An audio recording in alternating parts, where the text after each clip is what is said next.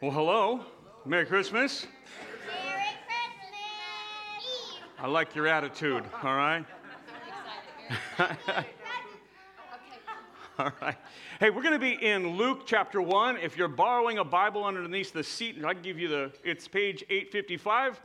Uh, otherwise, it's Luke chapter 1, same place it was last time you looked, all right? Welcome. It is hard, I didn't realize that. It is hard not to say good morning. Like that habit is built in. And so, uh, yeah, glad we got that right. Last year at this time, we did a service, we did a candlelight service, and the room was empty.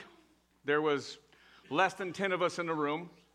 And we had, not because nobody showed up, that's not what I mean, come on, but uh, no, because we were all stuck at home. And so we, we mailed out and sent out a bunch of candles, and then we did it just digitally. And so, honestly, really cool to be back together. It's nice to be here. Um, didn't really know what to expect tonight. Like, is five people going to show up or five? We don't know. So, we're really glad you're here. We've been in this series called Who Is This? We'll wrap that up tonight, asking the question Who is this child that we celebrate being born each year, right? We know the story, we know the, the who, right? We kind of we kind of know how, but we're asking more about why. Why is this something that was so significant, literally, it split the way we track time and history in half. Right? There's the time before Christ, and then there's now, right? What was it that was so significant that took place? Or is it just this cute story that we set up this nativity scene in our house? And so there must be more than that. When we gather on Christmas Eve, our tradition is to do a candlelight service. And the candlelight service just reminds us of Christ, the light coming into the world. This is a passage we looked at a few weeks ago, but we'll put up on the screen. John chapter 1 says this It says, In the beginning was the Word, and the Word was with God, and the Word was God. He was in the beginning with God, and all things were made through him, and without him was not anything, or was nothing, not anything that made that was made. In him was life, and the life was the light of men. The light shines in the darkness, and the darkness has not overcome it. This is an image used throughout Scripture about Jesus, that Jesus is the light that came into the world.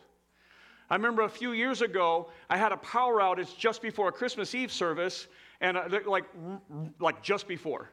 And the whole house is dark, and, and we just had this happen. And I'm just thinking through that night, or that next night, whenever we were doing, doing the service, at how we use light, how light guides us even in our day to day life, even in my home that I'd been in for many years, as the, as the power had gone out the night before, I remember just kind of stumbling through in a place that I know really well.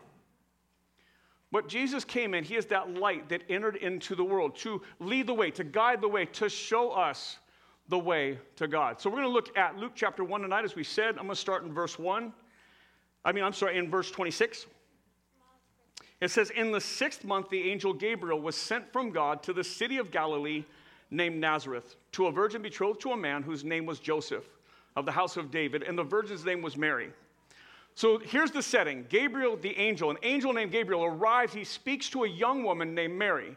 Now, I want you to imagine you're the young girl Mary. See, if you're Gabriel, this all makes sense. If you're Mary, this is crazy news, right? And so, this is the first telling of Jesus as he enters into human history, and it comes to a young girl who's probably 13, 14 years old. Then, the first thing that happens is someone breaks through heaven and earth, an angel, and speaks to her. That's enough. That's enough to get your attention, right? Each time we see this happen in Scripture, people freak out for good reason. Imagine an angel spoke to you tonight, right? You'd be thinking that eggnog was a little stronger than you planned, right? You're like, what's going on? And so this is happening. She's, she's having this, she's hearing this conversation. And this isn't a story that's been told every year like you and I encounter. This isn't a national holiday. This is, this is like another Tuesday for her until this moment, until the angel speaks and tells her what is going to happen to her, and more importantly, through her, through her child. Verse 28. It says, And he came to her and he said, Greetings, O favored one, the Lord is with you. O favored one, is like saying chosen one. You're the one God has chosen for this, right? You are the one that God has chosen for this moment, for this specific task. You are favored by God for this. Now, this doesn't mean that, that Mary was somehow in some way perfect or better than someone else. It was that God chose her for this moment. Was she probably a solid young woman of faith? I, I would assume so. Well, she wasn't a superhero. She wasn't different than someone else. She wasn't perfect. She was human. And God has chosen her, called her favorite. I'm going to put this on the screen, but imagine this was you. Like, what goes through your mind when you think about God choosing you specifically for an important role like this, right? What goes through your mind when this, if this was you? Is it, is it fear? Is it excitement? Is it unworthiness? Like, what is it? I must have been really thinking about excitement because I wrote it twice. So, so clearly, not, Mary, Mary's not alone. I'm clearly not perfect either and should edit better, right? But really excited, clearly, right? What would go through your mind if God chose you, spoke to you through an angelic being, stops you wherever you are, whatever you're doing, and says, I've got a job for you? What's going through your head if you're, if you're her? Verse 29 it says, But she was greatly troubled at the saying, and she tried to discern what sort of greeting this might be. Right? Being chosen could be good, could be bad. You could be chosen to win a lottery, probably good, right? You could be chosen to go first at a firing squad, probably not good, right? Being chosen doesn't necessarily convey either positive or negative, and, and this angel is kind of splitting through realms, if you will from the space of God to the space of humanity. And he's speaking to her, You're favored, you're chosen, but there's a lot going on here. If you're Mary, you're not sure what to think. Says she's greatly troubled. Okay, chosen by God, blessed by God, favored by God. Okay, great. Why are you talking to me? What's, what's coming from this? Verse 30 And the angel said to her, Do not be afraid, Mary for you have found favor with God. We go from favored one to you have found favor. The word here for favor is from the same root word as the word grace. You have found favor from God. You have found grace by God, right? That God has chosen you, but it's not necessarily of your own merit. God is showing you grace. Think of that as we think through, as we, as we look at this passage tonight. God is showing you grace, undeserved, unmerited favor, right? That's a way of looking at this. We'll put this up. So, grace equips us. God showing favor to us is the very grace that equips us to do what we're called to do. It is God's doing, not our ability, ever. Right? This is when God says, Hey, I've got a task for you then what God is saying is, listen, I will empower you, I will equip you, I will, I will get you there. It's never you're that good, right? It's never that you're that prepared or you're that special. And it wasn't with Mary. Mary was an average young girl, right? She had her problems, she had her strengths and her weaknesses. I'm guessing she was a, girl, a young woman of faith, that that would make sense. But it doesn't make sense to say she's anything extra beyond that favored, chosen, equipped, given grace by God. Amazing, right? Also scared to death. What kind of news is this? What's going on here? And I'm really young and really not ready for this conversation. Verse 31 And behold, you will conceive in your womb and bear a son, and you shall call his name Jesus. I mean, this reads fairly simply, unless you're the one being told this, right? You will conceive and bear a son. We're like, easy, I understand that. Now beat her, right? Er, what? Right? Oh, back up. How do we get here already? You'll conceive and bear a son, and you shall call his name Jesus, right? It's a name that we throw around a lot, and Jesus and Christ, almost like a first and last name, but they have meaning. Christ means the promises fulfilled right? God's promises fulfilled in a person, Right? And some of the other gospel authors give us a little more. Matthew, the, the verse that Lily just read for us, says this She will bear a son. This is the angel speaking to Joseph, right? Her engaged to be husband. You shall call his name Jesus, for he will save his people from their sins. So here's a name. You got a job too, right? We're not looking at Joseph tonight, but imagine you're him. There's a job there, right? But grace has been shown to him too. Now, I'm going to suggest no matter who you are, no matter, yeah, no matter who you are, we'll just leave it there, that God has chosen you for a job, right? That you're not here by accident. You're not here just because, and maybe you got dragged here by somebody in your family. That's totally cool. We're glad you're here, right? But that's not random.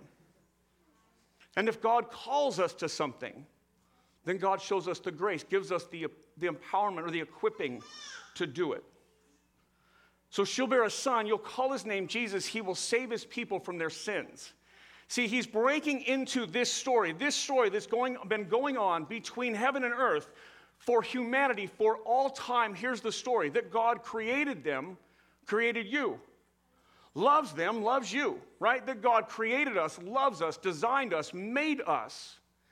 And like any maker, like any creator, there's a purpose, there's a design right? That there is a specific way the designed thing, and it, like humanity, is supposed to be.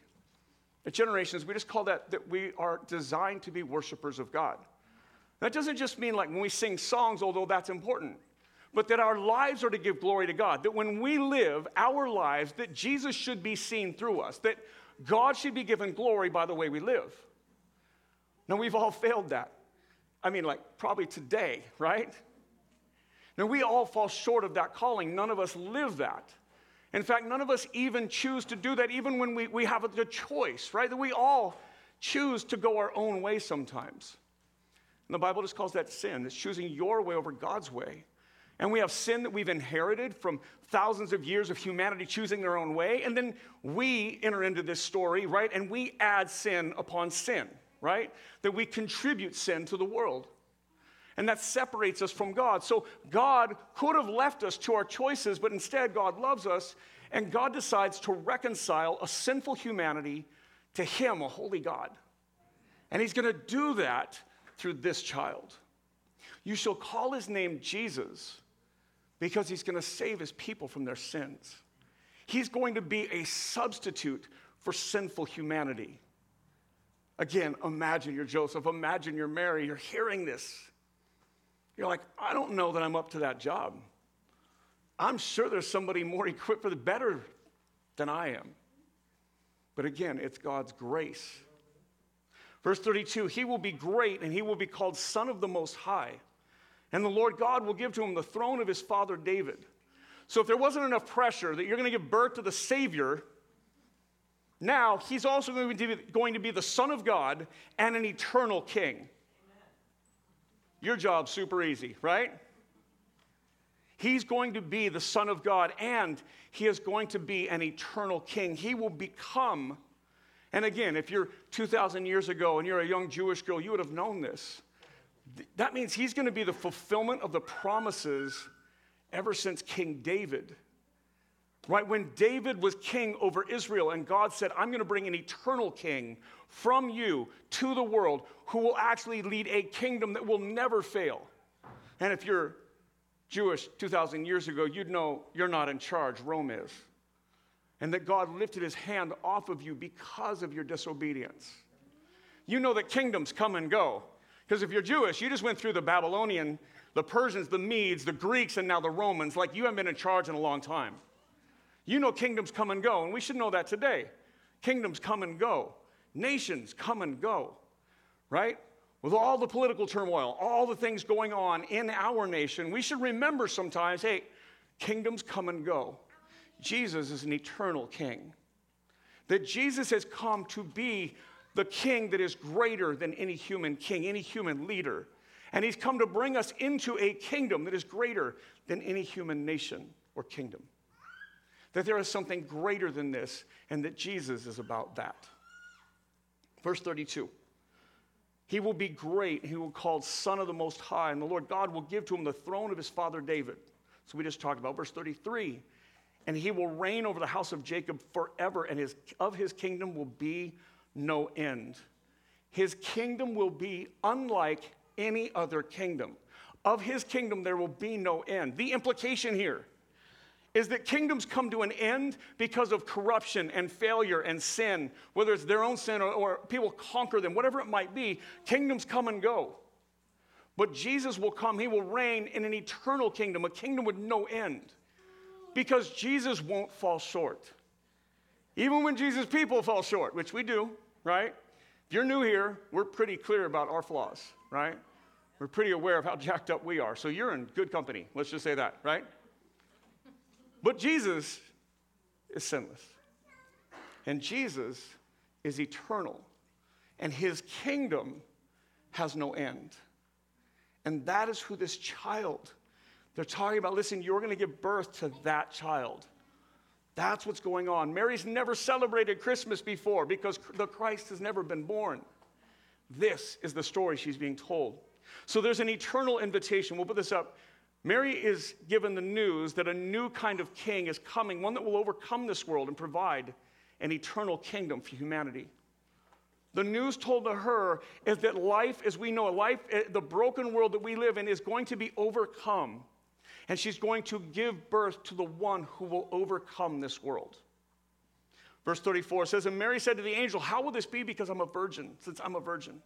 And the angel answered her, The Holy Spirit will come upon you and the power of the Most High will overshadow you. Therefore, the child to be born will be called Holy, the Son of God. Her question is really easy, really simple, really honest. How will this be?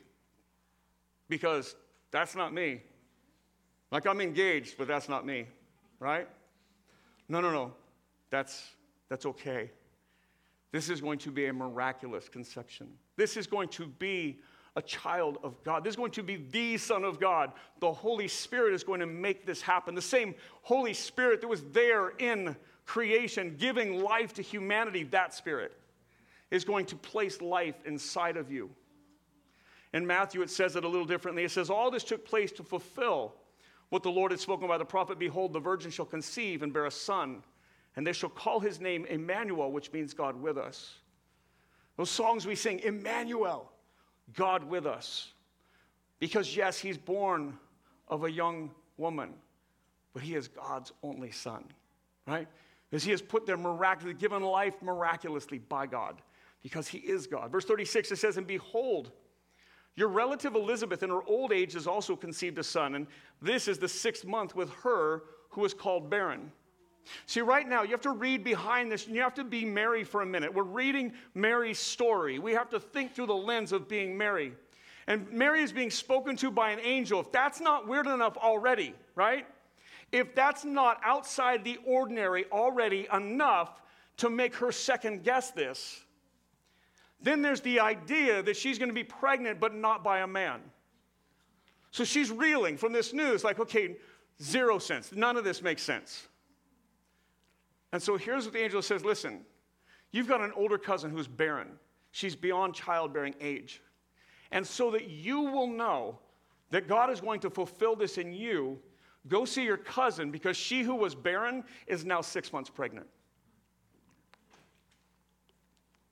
Because Mary just doesn't get it, and you wouldn't get it. I wouldn't get it. And sometimes when God shows up, we don't get it.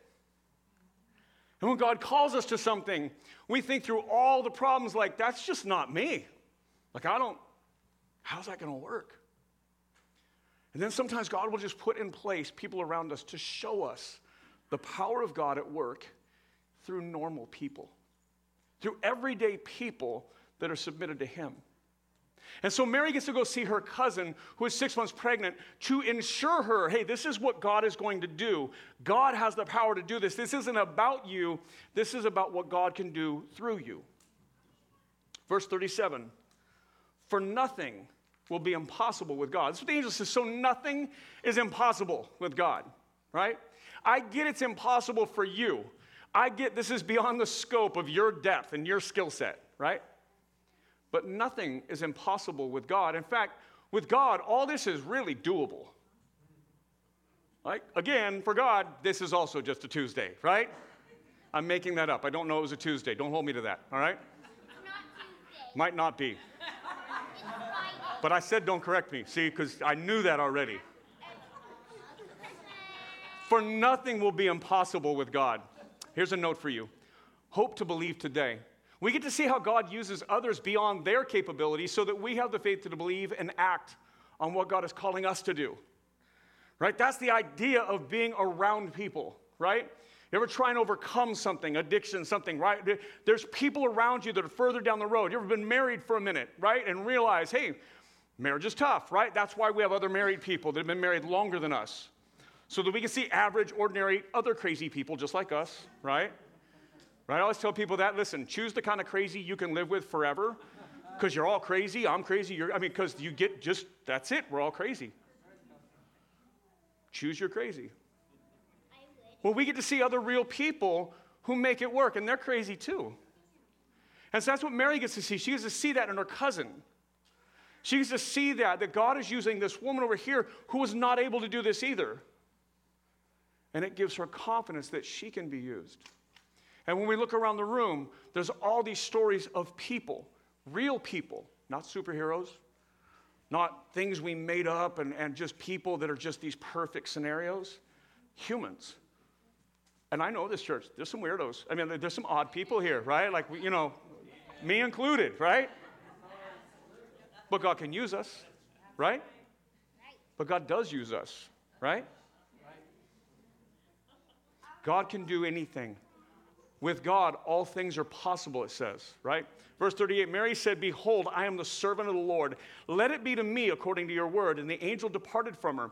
Here's where the story ends up tonight. Mary gets hit with this news, and it is beyond her. It's not within her abilities or capabilities, or even it's not supposed to be. It's God's ability. And she is given the message, she's given how, she's given what, she's even given proof that she gets to go look at in her cousin. And her job, like our job, is to just say yes, is to allow God to move through us, to give our lives to following Jesus in such a way that he can use us. She says, Let it be to me according to your word. All right, if God's able, I'll, I'm in. You see, this Christmas, this season, this time that we're together, this will become about anything other than Jesus. The busyness, the traffic, the gifts, the families, the arguments, the things, the, the good, the bad, right? And it will suck us into the rest of life. And as soon as we wrap this up, right, we're headed into a new year, and we just lose sight sometimes that a holiday named for the Christ is actually about Jesus. But you, knowing that, you can make sure that Jesus remains present tonight. Wherever you go, whoever you're with, you can make sure that tonight, tomorrow, right, that this is about Jesus and that everything else is secondary to Jesus. And if you're sitting there thinking, I'm not sure I'm equipped for that, that's okay. Right? Because grace is given. Because you are equipped. God can use anyone. Proof, right? If he can use me, use anybody. You don't have to agree with that. That was just a, just a rhetorical nod along. All right. When we do this, we gather together and we do this candlelight service. And the reason we do this is to remind ourselves of a light that came into the world, something that came in and shined life into the world. And that that life, that light came in, that we would be able to take that light and give it away. That we were changed by the light, we get to give that away. In John 3, there's a, a famous passage that you guys are all familiar with. A religious leader comes to Jesus. Jesus is now in his three years of earthly ministry, and he asks him the question, like, what do I do to be saved? Right? Remember what the angel said? Jesus is coming, he'll save his people, right? He'll save the people. Now, somebody's asking him, like, hey, what do I do to be saved? And here's what he says He says, For God so loved the world that he gave his only son, that whoever believes in him should not perish, but have everlasting life. For God did not send his son into the world to condemn the world, but in order that the world might be saved through him. His answer is listen, I'm the answer, right? God sent me that through me, you could live forever, that you could be connected to God, that you could be redeemed and re- reunited with God, that your sin will no longer separate you because I'll cover that. Jesus goes on, he says, and this is the judgment that light has come into the world, and people love the darkness rather than the light because they loved, they loved the works of evil. So here's the problem. Light comes into the world and it reveals stuff. Pastor Steve and I, we've been doing this podcast throughout this Advent series, and we've been talking about why people like a cute nativity scene a lot better than the true story of Christmas, right? The true meaning of Christmas. And when you look at that cute little commercialized scene, I'm not knocking it, I have one, two, more than one, I'm sure, right? But when we get to the meaning of that, it confronts me with the fact that I'm sinful and in need of a Savior. When I just look at something that's cute, I just keep passing right on by it. When I hear about a Savior, I'm confronted with the idea that I need to be saved. The Christmas is about me being broken in need of a Savior. Jesus says, but some people don't want to be saved. Some people prefer the darkness over the light. Jesus goes on, he says this, but whoever does what is true comes to the light that it may be clearly seen that his works have been carried out in God. But whoever does come, grace is given. Right? The empowerment to do what God has called us to do, that is given.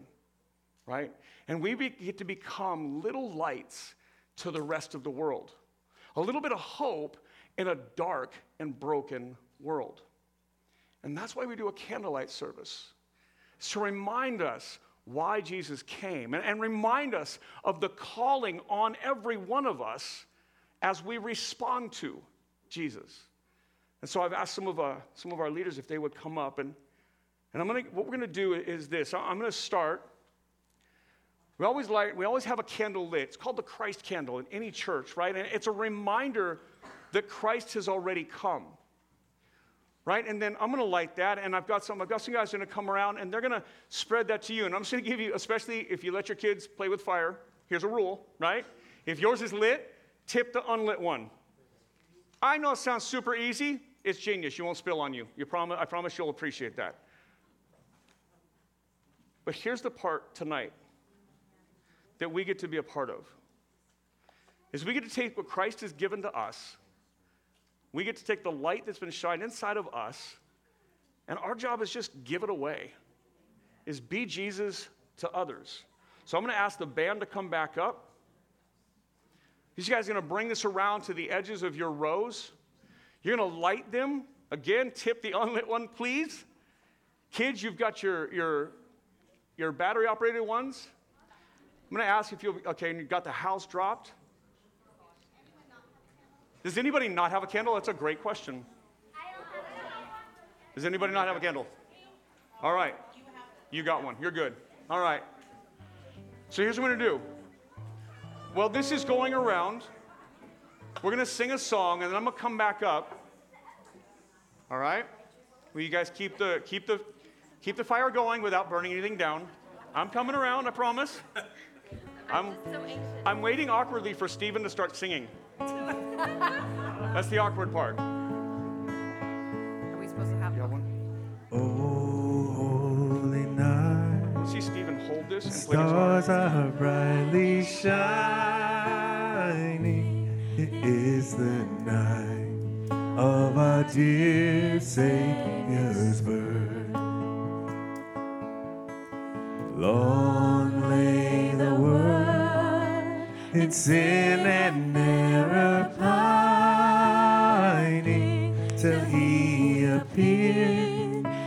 the soul felt its worth.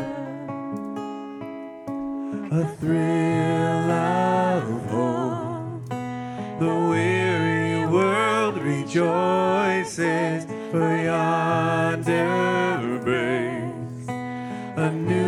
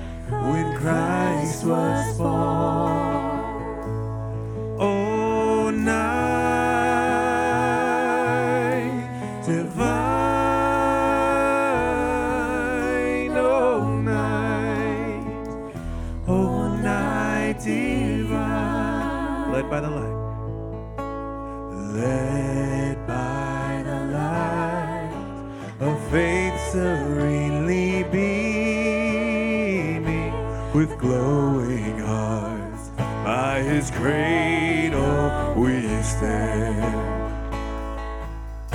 So led by the light of a star so sweetly gleaming, here came the wise men from Orient land. The King thus lowly manner in all our tribes born to be our friend.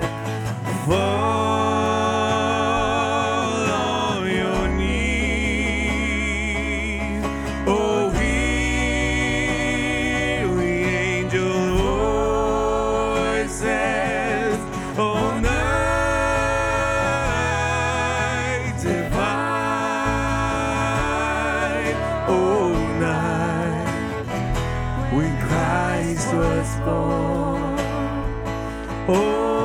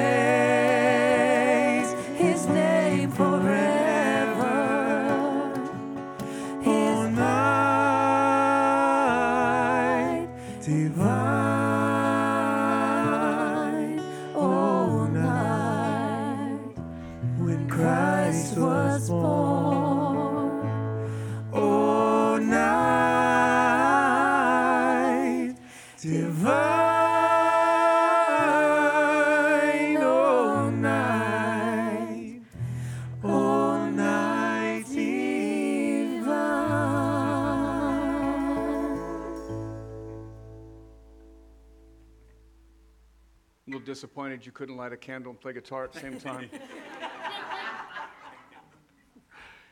In 1 Peter, it says this But you are a chosen race, a royal priesthood, a holy nation, a people for his own possession, that you may proclaim the excellencies of him who called you out of darkness into his marvelous light.